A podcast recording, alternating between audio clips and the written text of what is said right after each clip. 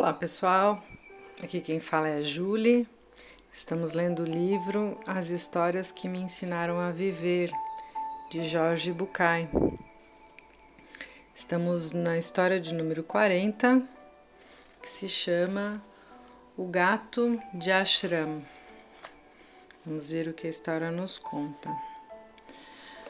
Jorge, o que aconteceria se eu dissesse que quero tirar umas férias? Como assim?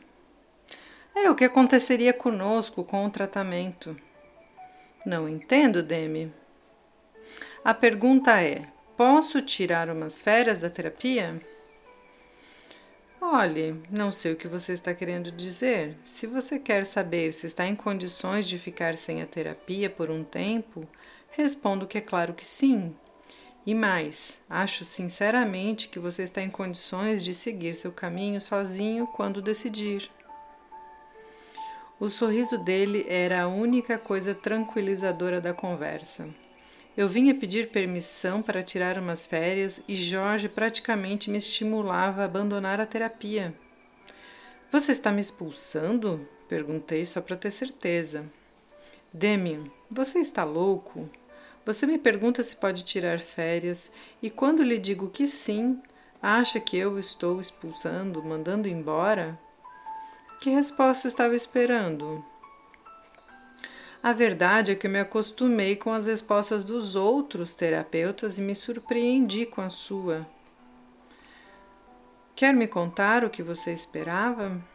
Hum, não sei bem mas a primeira reação do terapeuta era interpretar o assunto como uma resistência ao tratamento. Você não podia pensar que eu iria interpretar suas palavras. Do ponto de vista lógico, não, mas era uma possibilidade. Outra possibilidade seria que me xingasse e me mandasse embora.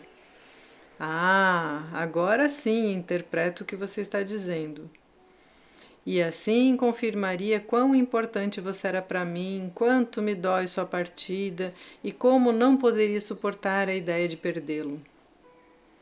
Eu me sentia despido. Bem, confesso, continuou Jorge. Sim, eu me importo com você, porque gosto muito de você, mas não me dói que você vá embora, porque acredito que seja uma escolha sua. E lamento dizer, Posso continuar perfeitamente e suportar isso. E ainda tem a outra possibilidade, parei. Qual? Que você me deixe ir embora, como está, está fazendo. E qual é o problema? Nenhum. Estou entendendo cada vez menos. E depois? Falei. E depois o que? disse Jorge. Quando eu quiser voltar. E o que que tem? Eu posso? E por que não poderia, Demian? Porque todos os meus amigos que fizeram análise me contaram histórias terríveis sobre a interrupção do tratamento. Os terapeutas fizeram ameaças de recaída, anteciparam a possibilidade de não terem mais horários disponíveis e alguns chegaram a dizer: paciente que vai embora não pode voltar. Ah, agora entendo por que você está tão cauteloso ao fazer a pergunta. Por mim, você pode tirar férias sempre que quiser e voltar sempre que estiver com vontade, desde que isso seja adequado para nós dois e que seu quadro evolutivo permita. Jorge fez uma pausa para beber o mate. O que aconteceu foi que, como sempre, a partir de uma premissa que se provou verdadeira em algumas ocasiões, criou-se uma generalização absurda. Como sempre, como muitas vezes, posso contar uma história? Era uma vez um guru que vivia com seus seguidores em seu ashram na Índia. Uma vez por dia, ao pôr do sol, o guru se reunia com os discípulos e pregava. Um dia apareceu um belo gato que seguia o guru por onde quer que ele fosse. Toda vez que o guru pregava, o gato passeava entre os discípulos e distraía a atenção de todos. Então o mestre tomou uma decisão. Todos os dias, cinco minutos antes de começar cada palestra, amarraria o gato para que ele não atrapalhasse. O tempo passou até que um dia o guru morreu. O discípulo mais velho se transformou no novo guia espiritual de Ashram. Cinco minutos antes da sua primeira aparição, mandou amarrar o gato. Seus ajudantes demoraram 20 minutos para encontrar o gato para poder amarrá-lo. O tempo passou até que um dia o gato morreu. Então o novo guru mandou que conseguissem outro gato para poder amarrá-lo. Ai, muito legal. Ele vem problematizando essa questão do término da terapia, né? E na perspectiva gestáltica é muito saudável assim esse o paciente ter essa vontade, né? Eu quero terminar, quero parar, eu quero tirar férias. Enfim, isso é algo bem importante, né? O paciente, as pessoas sabem o momento de buscar ajuda e eles também sabem o momento que não precisam mais, né? Então, isso é bem bacana da forma como ele trouxe. Vamos para mais uma historinha aqui. Se chama O Detector de Mentiras. Estou de saco cheio. Cheguei à consulta reclamando. De que, Demian? Das pessoas que mentem para mim, detesto mentira. E por que você fica tão bravo com a mentira? perguntou Jorge, como se eu estivesse reclamando que a chuva é molhada. Como por quê? Porque é horrível, não gosto que me enganem, que me traiam, que me enrolem. Como as pessoas enrolam você? Ué, mentem para mim, só isso? Mas isso não é tudo, Demi. Elas poderiam mentir hoje e você poderia sentir-se escutando as divertir-se escutando as histórias. Mas eu me envolvo, Jorge, eu confio nos outros.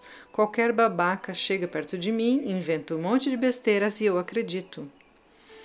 E por que você acredita? Por quê? Por quê? Não sei por quê, que droga! gritei.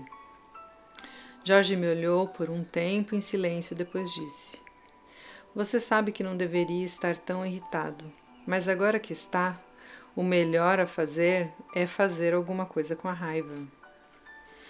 Eu já sabia o que Jorge queria dizer. Ele costumava explicar que raiva, amor ou sofrimento são só as pilhas do corpo que o sentimento é a energia que antecede o movimento, que a emoção não é nada sem a ação e que tentar desligar as pilhas é uma maneira de alienar-se, perder-se, descentralizar-se. E eu não estava fazendo, e eu estava fazendo isso, procurando controlar a situação para não ter um ataque. Meu terapeuta sentou-se no chão. Sem abrir a boca, pôs uma grande almofada entre nós e deu umas palmadinhas nela. Eu já sabia o que ele queria que eu fizesse. Também em silêncio, sentei-me do, do outro lado da almofada e comecei a bater com os punhos fechados.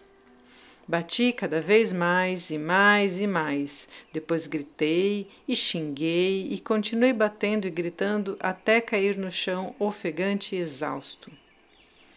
Lentamente fui recuperando a respiração até sentir a mão de Jorge no ombro. Você está melhor? Não, talvez esteja mais leve. Melhor, acho que não. É uma escolha. Eu acredito que sempre é melhor aliviar a carga, disse Jorge. Encostei a cabeça em seu peito. Alguns minutos depois ele perguntou: você gostaria de me contar o que aconteceu? Não, o fato em si não é importante. Agora tenho a lucidez de perceber isso. O que preciso saber é o que acontece comigo nesses momentos. Sinto que me descontrolo demais. Bom, vamos ter que partir de algum ponto. Tente resumir para mim qual é o problema.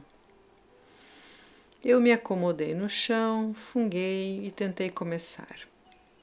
O que acontece é que quando eu. Jorge não me deixou continuar. Não, não, não. Relate o problema como se fosse um telegrama, como se cada palavra custasse uma fortuna. Pensei um pouco. Detesto que mintam para mim. Disse finalmente, me sentindo satisfeito. Essa era a frase. Cinco palavras. Era uma mensagem realmente sintética. Jorge sorriu, como aquela cara de vovô compreensível que eu interpretava algumas vezes como que bobinho que você é, moleque, e outras como se fosse um abraço de urso que dizia: Estou aqui, está tudo bem. Detesto insistir. Que mintam para você, terminou Jorge. Uhum, que mintam para mim, disse. Que mintam para você, reafirmou. Sim, que mintam para mim. Eu não entendia onde ele queria chegar. Você está rindo do que? perguntei por fim. Não estou rindo, estou sorrindo. E o que está acontecendo aqui, Jorge? Eu conheço esse lugar onde você está. E não o conheço por ter lido isso em algum livro, mas por ter passado grande parte da minha vida nesse mesmo lugar. Estou sorrindo por simpatia, por identificação, por me reconhecer em você, por lembrar de um antigo eu vendo a sua atitude. Não adianta, Jorge, não basta saber que você passou por aqui. Não me consola saber que, que esta é a rua mais transitada da terra. Ele continuava com sua cara de Buda complacente. Já sei que não adianta. Então você vai embora? disse ele por fim. Não, não vou embora.